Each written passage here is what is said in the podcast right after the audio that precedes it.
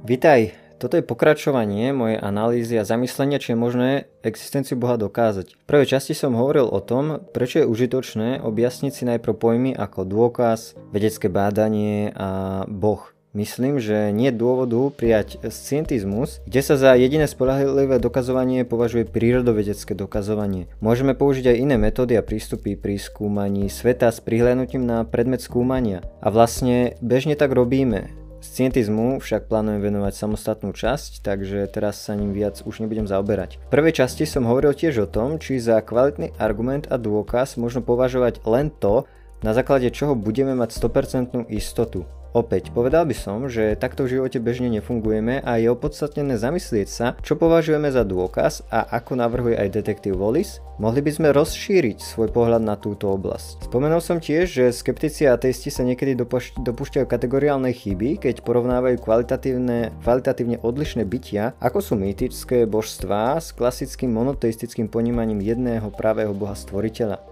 Boh nie je hmotnou súčasťou tohto sveta ako napríklad strom a nie je teda predmetom prírodovedeckého bádania. A napokon hovoril som o prirodzenej teológii a odpovedal som na dve námietky v súvislosti s touto témou, ktoré sa môžu objaviť zo strany skeptikov. Takže ak si prvú časť nepočul alebo nepočula, pozývam ťa teraz ku tomu. Dnes budeme pokračovať. V prvej časti som spomenul detektíva Wallisa a tzv. kumulatívnu metódu. Dnešné zamyslenie bude teda o tomto prístupe, samozrejme o mnohom inom, ktorí využívajú historici alebo detektívy pri poznávaní pravdy. Spomeniem rozdiel medzi indukciou, dedukciou a abdukciou, to aký je štandard dokazovania a tiež to, či je oprávnené spraviť rozhodnutie aj napriek tomu, že nám zostanú nejaké otázky nezodpovedané. Z toho všetkého by malo vyplývať, že debatu o Božej existencii nemožno vyriešiť jednoducho tak, že hodíme rukou a povieme, nie sú žiadne dôkazy. Takže poďme na to. Takže čo je to tá kumulatívna metóda alebo kumulatívny prípad? Je to niečo ako dokazovanie na súde alebo v práci detektíva. Zbierajú sa dôkazy, ktoré vedú k istému rozhodnutiu záveru.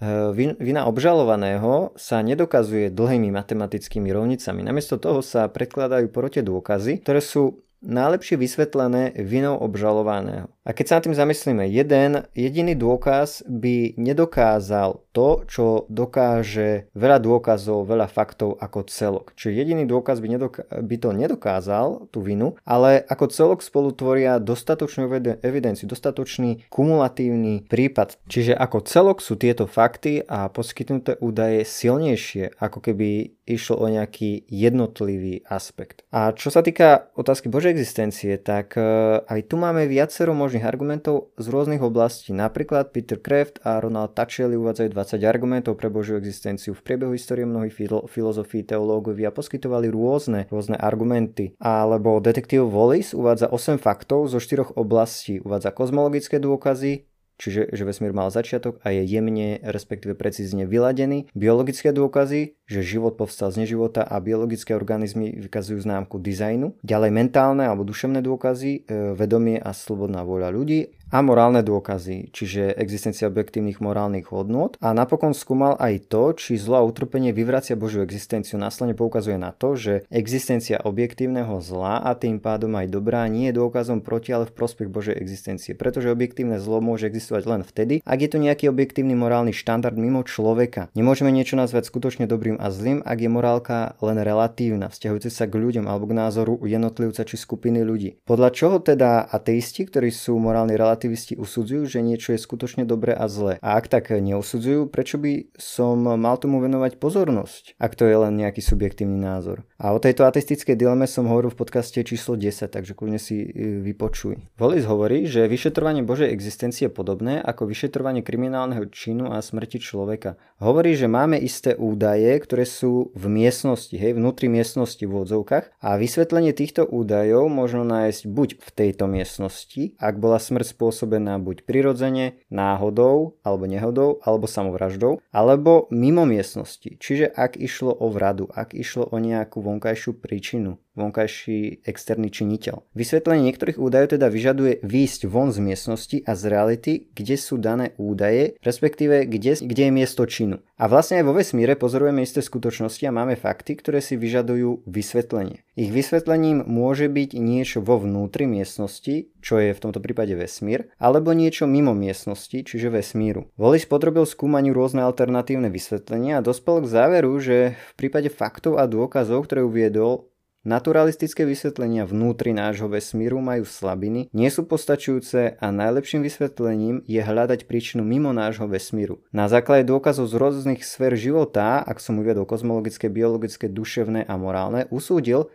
že príčina, respektíve podozrivý vzniku vesmíru je mimo nášho vesmíru, je bezpriestorový, načasový a nehmotný a nezapríčinený, je dostatočne mocný na to, aby stvoril vesmír a všetko ostatné z ničoho, je zameraný a cieľaný, pretože tvoril precízne, čiže jemne vyladené konštanty vesmíru a planety, ktoré umožňujú život, inteligentný a komunikatívny, je tvorivý a vynaliezavý, je to v podstate vedomá myseľ, je slobodný, čiže tvorí, tvorí slobodne a, a osobne a je to osobný zdroj morálnej pravdy a povinnosti a je zároveň morál, meradlom dobra, ktorým definujeme zlo. Kto je tento hlavný podozrivý a zodpovedný v úvodzovkách? No podľa Volisa je to Boh a dôkazy z vedy a filozofie to potvrdzujú a možno takto usúdiť bez akéhokoľvek odvolávania sa na Bibliu. Volis usudzuje, že pri hľadaní vysvetlenia spomenutých 8 dôkazov musíme výjsť z miestnosti prirodzeného naturálneho sveta a vysvetlenie je mimo vesmíru, mimo prirodzeného sveta, je teda nadprirodzené. Toto poznanie je možné pre každého.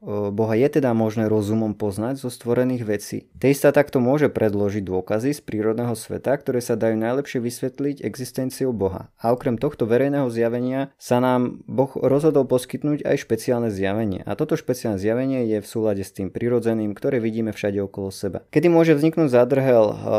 Vtedy, keď e, do tohto bádania vstúpiš e, s filozofiou naturalizmu. Čiže predpokladám, že nič iné ako prirodzený svet neestuje a teda automaticky odmietneš vysvetlenia nadprirodzené. Ale to je podobne neobjektívny prístup, ako keď by detektív vopred vylúčil možnosť externého činiteľa pri skúmaní nejakého kriminálneho činu a všetko by sa snažil napasovať do svojej vytvorenej predstavy. Hľadal by teda príčinu len vnútri miestnosti a to aj vtedy, keby dôkazy ukazovali jasne smerom von z miestnosti. A ste zvyknú hovoriť, že vraj zo strany veriacich ide len o zaplňanie medzier v poznaní, e, v tom, čo nevieme vysvetliť vysvetliť prirodzene že ide o tzv. boha medzier. Nie je to tak celkom pravda. My vychádzame skôr z toho, čo poznáme, čo vo svete vieme a hľadáme najlepšie možné vysvetlenie toho, čo vieme. A to sme do tohto kumulatívneho prípadu nepridali ešte aj iné argumenty týkajúce sa napríklad Kristovho zmrtvých stania. Známy kresťanský apologet William Lane Craig uvádza 5 dôkazov. Boh je zmyslom a počiatkom vesmíru. Po druhé, Boh je zmyslom zložitosti vesmíru. Po tretie, Boh je zmyslom objektívnych morálnych hodnôt. Po štvrté, Boh je zmyslom vzkriesenia. Áno, máme štyri fakty, ktoré sa akceptujú. Hej, Jozef z Arimat Tie pochovali Ježiša po ukrižovaní do svojho hrobu. V nedelu ráno prišli k hrobu ženy a našli ho prázdny. Pri viacnásobných príležitostiach a za rozličných okolností rozliční jednotlivci v skupine ľudí zažili zjavenia z mŕtvych stáleho Ježiša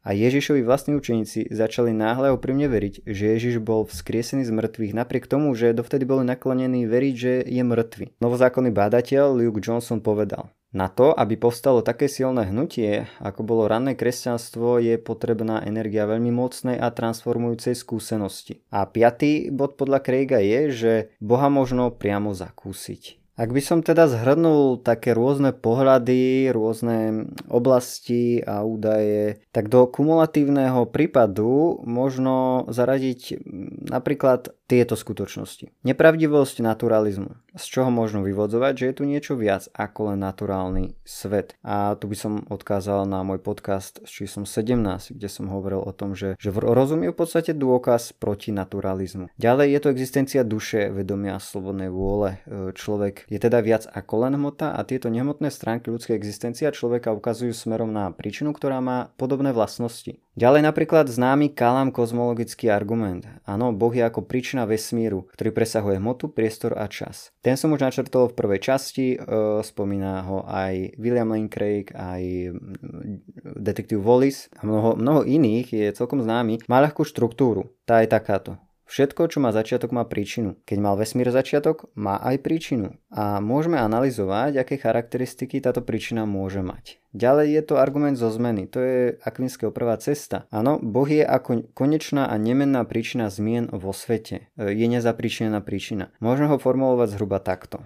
Veci vo svete sa menia a hýbu. Všetko, čo sa mení, je niečím zapričinené k tejto zmene. Nič nie je vlastnou príčinou. Preto veci, ktoré sa menia, majú príčinu mimo seba. Nie je ale možné, aby tu bol nekonečný regres takýchto príčin. Preto existuje konečná a nemenná príčina všetkých zmien. A túto príčinu nazývame Bohom. Ďalej by som spomenul tzv. kontingentný argument alebo argument založený na možnosti a nevyhnutnosti. Čiže Boh je ako prvá a nevyhnutná príčina všetkých podmienených alebo kontingentných vecí. V podstate by som teraz zacitoval, ako to uvádza Scott Hen e, v knihe Prečo veriť na strane 43 a 44. Takže citujem. Tretia cesta Akvinského sa zakladá na možnosti a nevyhnutnosti. Vidíme, že veci sú dočasné. Svoju existenciu príjmajú z niečoho iného. Veci, ktoré vidíme v tomto svete, nepovstávajú náhle z ničoho, ale skôr sa odvodzujú z iných vecí, ktoré závisia od existencie iných vecí. Ale nekonečný reťazec odvodzovania je tiež nemysliteľný a absurdný. Nestačí predložiť nekonečný rad vecí, ktoré si vyžadujú príčinu. Ak sú niektoré bytosti podmienené, potom musí jestvovať najvyššia bytosť, ktorá nie je ani dočasná, ani odvodená, ale nevyhnutná. Nevyhnutná v sebe a sama o sebe. A to bytosťou je to, čo nazývame Boh. Čiže koniec citácie. Ďalej by som spomenul už uvádzaný fine tuning argument, to je po anglicky, po v podstate jemne vyladený vesmír. Boh je tu ako dizajner vesmíru. Náš svet je neuveriteľne presne vyladený s, rôzne, s rôznymi prvotnými konštantami a ľubovoľnými premennými, ktoré majú presne takú hodnotu, aby sa v ňom mohol vyvinúť inteligentný život. Spomínaný morálny argument tiež patrí do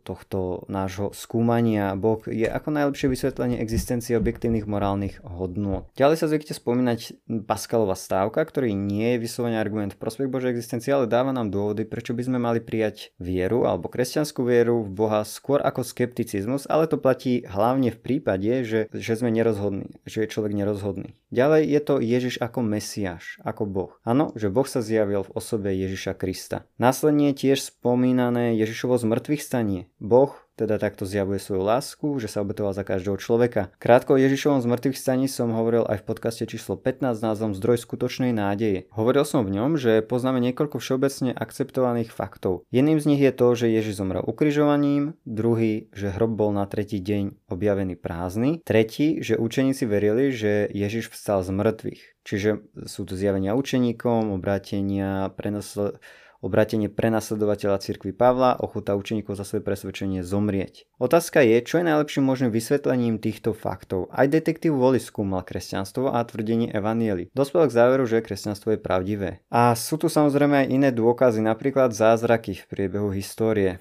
Vzhľadom na značné problémy filozofie naturalizmu nemožno nadprirodzeno vylúčiť. Po tomto všetkom, čo som e, uvádzal v tejto prvej časti dnešného podcastu, je pre mňa prekvapivé, že napriek hojnosti rôznych argumentov a dôvodov v prospech existencie Boha, alebo minimálne v prospech toho, že je tu možno niečo viac ako čisto prírodný, naturálny svet, tak e, niektorí neváhajú tvrdiť, že jednoducho nie je žiadnych dôkazov ale asi je zadrhel v tom, aké dôkazy majú na mysli a to je to, o čom som hovoril v prvej časti. Samozrejme dôvodov, prečo niekto vidí presvedčivé dôvody a niekto nie, môže byť e, viacero. No jeden z nich je asi práve pohľad, že existuje len jeden druh alebo typ dôkazu, čiže zúžený pohľad pri poznávaní sveta na jednu metódu či prístup. To je žiaľ podľa mňa obmedzujúce, pretože tak e, sa vylučuje široké spektrum krásy sveta a poznania a ak je niekto predsa len pevne presvedčený, že nie je absolútne žiadnych relevantných dôvodov, dôvodov a dôkazov, tak ja sa pýtam, aký má na to dôkaz?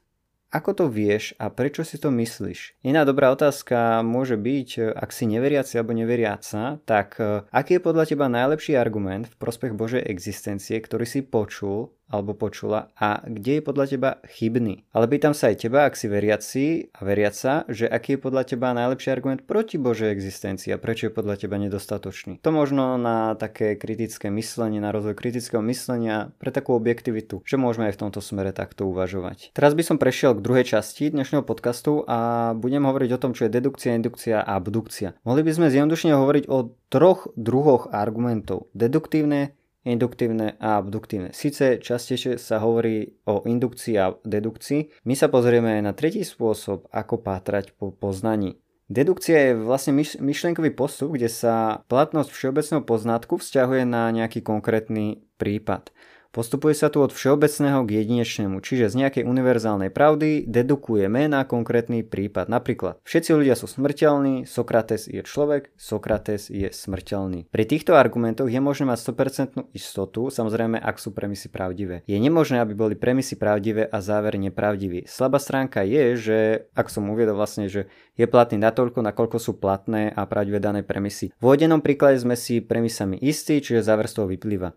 Neplatný argument môže byť vtedy, keď záver nevyplýva z daných premís. Napríklad, keby si mi ukradol mobil, si zlodej. Si zlodej, preto si mi ukradol mobil. Avšak, aj keby si bol zlodej, nevyhnutne z toho nevyplýva, že si ukradol môj mobil. Preto sa tu okrem platnosti argumentu ešte rozlišuje, či je aj riadny v odzovkách. Že vlastne fakt, že úsudok je platný, neznamená, že závery sú pravdivé. Napríklad, ak je to mačka, potom vonia ako banán. Toto je mačka, teda vonia ako banán. Tento argument je platný, pretože záver z daných premis vyplýva a dodržiava správnu formu. Ale záver nemusí byť pravdivý, pretože premisa ak je to mačka, potom vonia ako banán je problematická, pretože mačky väčšinou ako banán nevoňajú. A keďže premisa je nepravdivá, aj záver je nepravdivý, hoci samotný úsudok je platný. Tento argument o mačke, tento úsudok o tom, že vonia ako banán je platný, ale nie je riadny. Platný aj riadny argument je napríklad tento. Ak je to jablko, potom je to ovocie pretože všetky jablká patria medzi ovocie. Toto je jablko, preto toto je ovocie. Forma argumentu je vlastne takáto. Ak P, potom Q. Keďže P, tak Q. Indukcia je opačný postup. Je to myšlienkové vyvodzovanie všeobecného tvrdenia z jednotlivých prípadov. Induktívny argument začína od konkrétneho prípadu a vyvodzuje ho na univerzálny celok. Postupujeme od určitej množiny faktov o svete k všeobecnejším záverom o ňom. Napríklad, všetky labute, ktoré sme pozorovali, sú biele.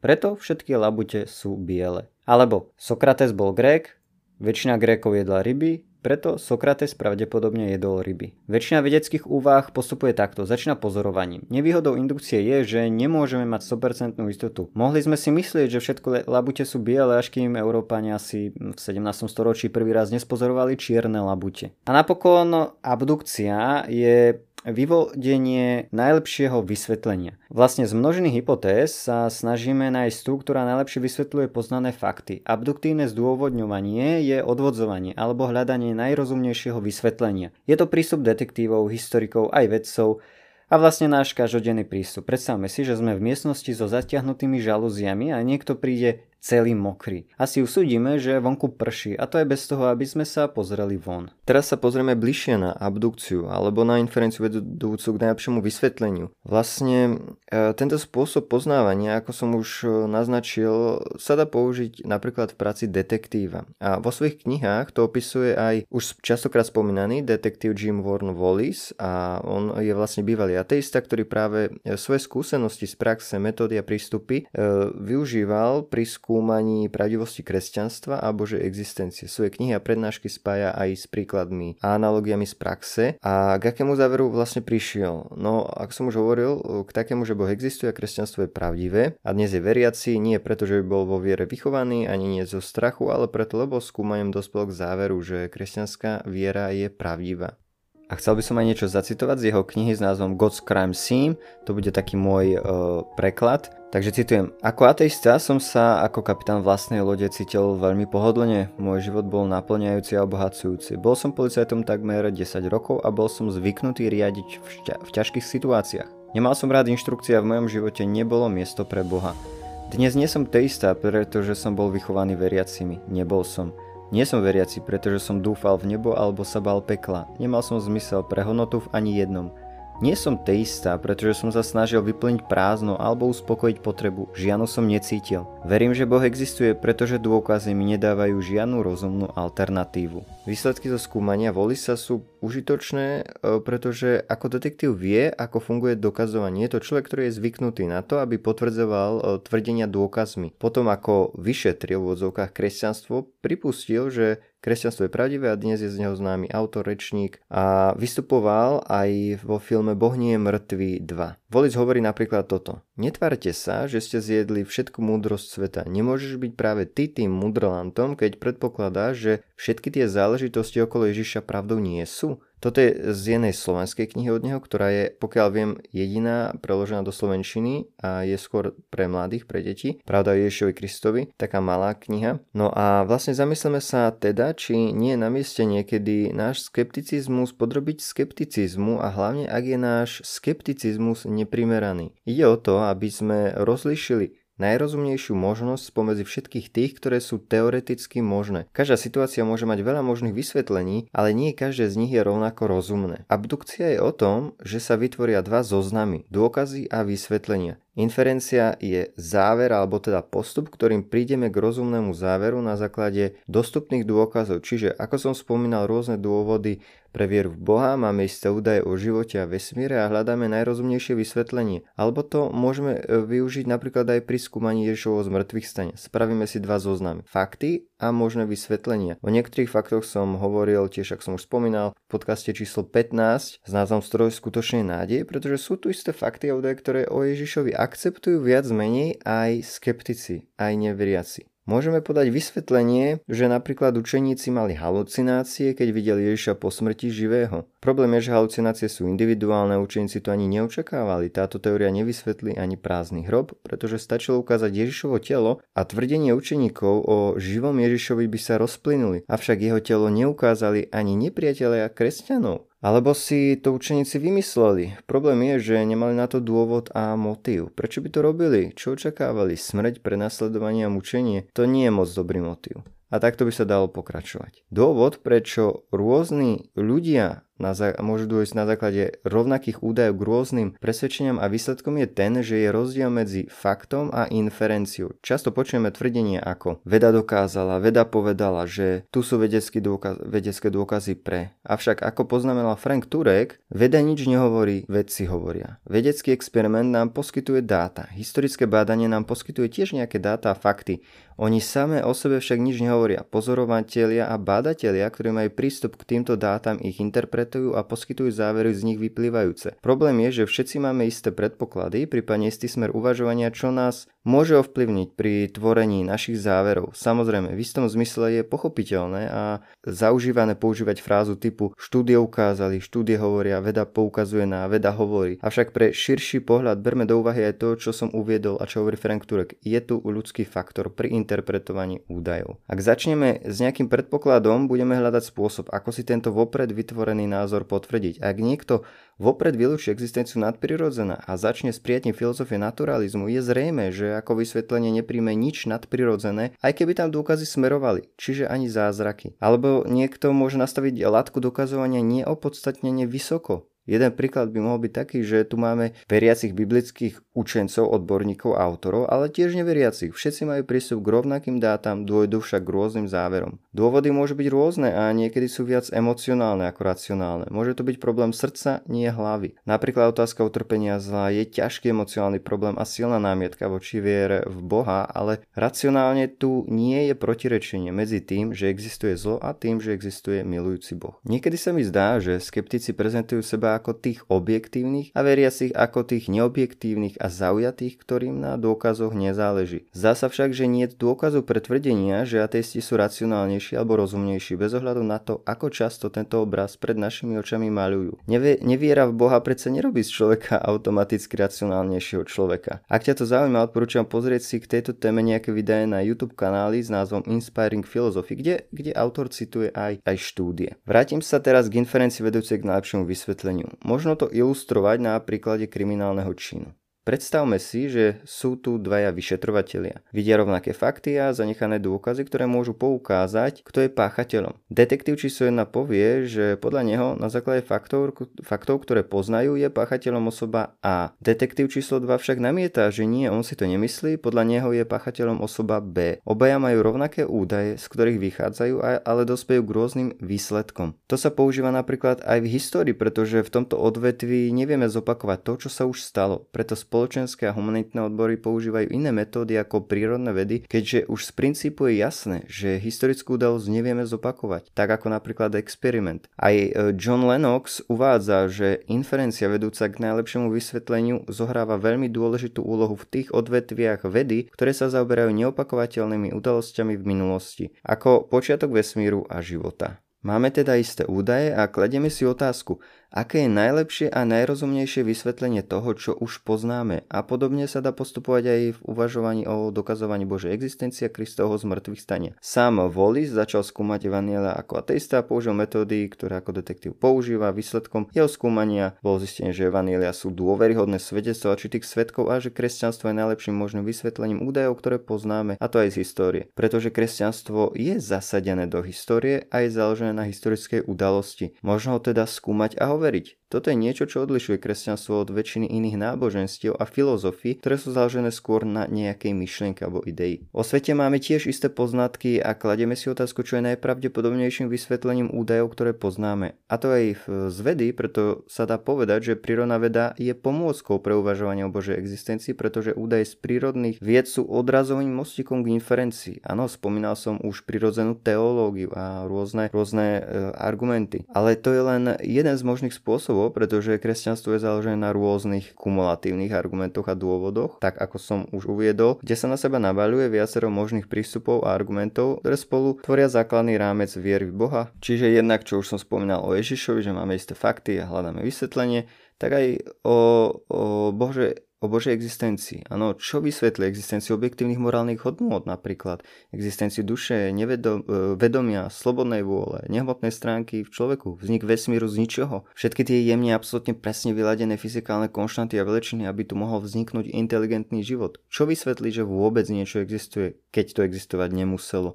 Ako povedal filozof Leibniz, mali by sme si položiť otázku, prečo je tu niečo a nie nič. Možno jeden argument samostatne nie je presvedčivý, ako napríklad jemne vyladený vesmír, ale keď pridáme niektoré iné argumenty, ako celok to vytvára koncept prístupu v apologetike. A samozrejme, v apologetike sú aj iné metódy a napokon pre niekoho môže byť presvedčivý konkrétny argument či skúsenosť. My ľudia sme rôzni a každého môže presvedčiť niečo iné. Možno nie každý je zameraný takto na rozumové poznávanie, na rozumovú stránku a je to v poriadku. Čo chcem poznamenať je, že viera v Boha neznamená slepo veriť bez dôvodov a dôkazov. Teraz e, pár slov k tomu, aký je štandard dokazovania, alebo ako ho prezentuje Wallis. Štandard dokazovania tu nie je nad každú možnú pochybnosť, ale nad rozumnú alebo dôvodnú pochybnosť. A medzi tým je rozdiel. Wallis uvádza, že nikdy nemal prípad, v ktorom by nezostali nejaké nezodpovedané otázky. Tieto otázky však nebránia vynieseniu rozsudku. Sudcovia a porodcovia nemôžu len tak e, čakať ďalších 10 rokov, či sa náhodou neobjavia nové dôkazy, aby vyniesli konečné rozhodnutie. Ak majú dostatok dôkazov už teraz, tak rozhodnutie urobia. Procom v Kalifornii sa napríklad hovorí, že dôkazy nemusia eliminovať všetky možné pochybnosti, pretože všetko v živote je otvorené nejakým možným alebo imaginárnym pochybnostiam. Porodcovia sú varovaní pred špekuláciami o možnostiach. Namiesto toho sa majú zamerať na najrozumnejšiu a dokázateľnú inferenciu. A teda aj keď zostanú isté nezodpovedané otázky, môžu vyniesť rozsudok. Sudcovia robia rozhodnutia na základe dôkazov napriek tomu, že majú nezodpovedané otázky. V súvislosti s počiatkom vesmíru sa napríklad zvyknú objavovať špekulácie, ktoré sa vydávajú za vedecké a za rozumné závery, ako napríklad teória multivesmíru. Aj keď v podstate všetko je možné, nie všetko je momentálne rovnako rozumné. V skutočnosti bežne nevieme veľa o tom, čo siaha nad rámec akejkoľvek možnej pochybnosti, ale spokojne žijeme s tým, čo ide ponad rámec rozumnej alebo odôvodnenej pochybnosti. Ak je tento štandard vhodný na kritické súdne rozhodnutia, a bežné, a bežné životné rozhodnutia, potom je vhodný aj pri otázke existencie Boha. Navyše, Prírodná veda má svoje hranice a neodpoveda na viaceré dôležité otázky. My sa môžeme spolahlivo rozhodnúť, keď máme na to dobré dôvody a to aj v prípade, že nemáme kompletné poznanie v danej chvíli v danej oblasti. Môžeme sa rozhodnúť aj napriek tomu, že na niečo odpoveď nepoznáme. Ak je dané rozhodnutie opodstatnené a racionálne, je to v poriadku, nemusíme vždy len čakať. A to vlastne súvisí už s tým, čo chcem hovoriť e, v závere, že či môžem spraviť rozhodnutie aj vtedy, keď nemám zodpovedané všetky otázky. Povedal by som, že áno a v skutočnosti bežne tak fungujeme. Predstavme si, keby napríklad budúci manžel čakal na nezvratný dôkaz o tom, že, že ho budúca manželka nikdy nezradí a že mu bude verná. Alebo by čakal na zodpovedanie každej jednej otázky. asi by sa nikdy neoženil. Skôr by to práve že narušilo ich vzájomný vzťah a dôveru a k sobášu by možno preto ani nedošlo. Nie, v určitom okamihu sa ocitneme v situácii, ktorá si vyžaduje krok viery a dôvery, a prijatia záväzku a to aj bez úplného dôkazu a hlavne vo vzťahoch, pretože my ľudia nie sme stroje. Nikto nie je úplne bez pochybností. Hej, mohli by sme povedať, že viera nie je absenciou pochybnosti, ale umenie držať sa vecí, ktoré sme rozumom prijali napriek meniacim sa náladám. Pochybnosti môžu mať teda aj emocionálny charakter a keď emócie pominú, môžeme naďalej konať podľa rozhodnutia, že Boh jestuje a že nás miluje, alebo podľa nejakého iného rozhodnutia, e, pre ktoré máme svoje dôvody. William Lane Craig tvrdí, že na to, aby ste uverili, nemusíte mať zodpovedané všetky otázky, potrebný je skôr takýto postoj. Zdá sa, že viacero dôkazov potvrdzuje pravdivosť tejto veci, preto tomu verím, hoci ešte nemám odpovede na všetky svoje otázky, ale dúfam, že neskôr mi ich niekto zodpovie. Niekedy si môžeme dovoliť čakať a zatiaľ sa nerozhodnúť, ale je to tak vždy, keď, keď nie je racionálne rozhodnúť sa vzhľadom na momentálne poznanie a skúsenosti. Nemôžem si osobne overiť každú vec v živote. Sociológia poznania je vlastne taká, že veľa vecí vieme, ktoré sme prijali na základe autority druhých bez osobného overenia. Preto racionálna osoba môže veriť veciam aj bez toho, aby si osobne overila všetky detaily. Predstav si, že niekto povie, že ja si počkam na to, kým budem mať ďalšie vedecké dôkazy a potom sa rozhodnem. No, sudcovia či porodcovia takú možnosť nemajú. Povedali by napríklad, že počkajte, aj keď máme veľa dôkazov, možno neskôr sa objavia ďalšie, tak ja, tak ja si počkám, my si počkáme s vynesením rozsudku a potom sa rozhodneme. Nie, ono, keď je dostatok dôkazov, môžeme rozhodnutie urobiť už teraz. A tak ťa chcem ku tomu pozvať. Skúmaj, pýtaj sa, uvažuj, prípadne mi daj vedieť, čo si ty o tom myslíš. Ak so mnou nesúhlasíš, kľudne mi to napíš. No, chcel by som to zakončiť tak, že, že debatu o tom, či existuje niečo mimo náš prirodzený svet, alebo konkrétne, či existuje Boh, nemožno odbiť jednoduchou frázou, že vraj nie sú žiadne dôkazy. Ďakujem ti veľmi pekne za vypočutie a budem rád, ak budeš podcast daj zdieľať a dáš o tom vedieť druhým. Maj sa ešte krásne a pekný deň.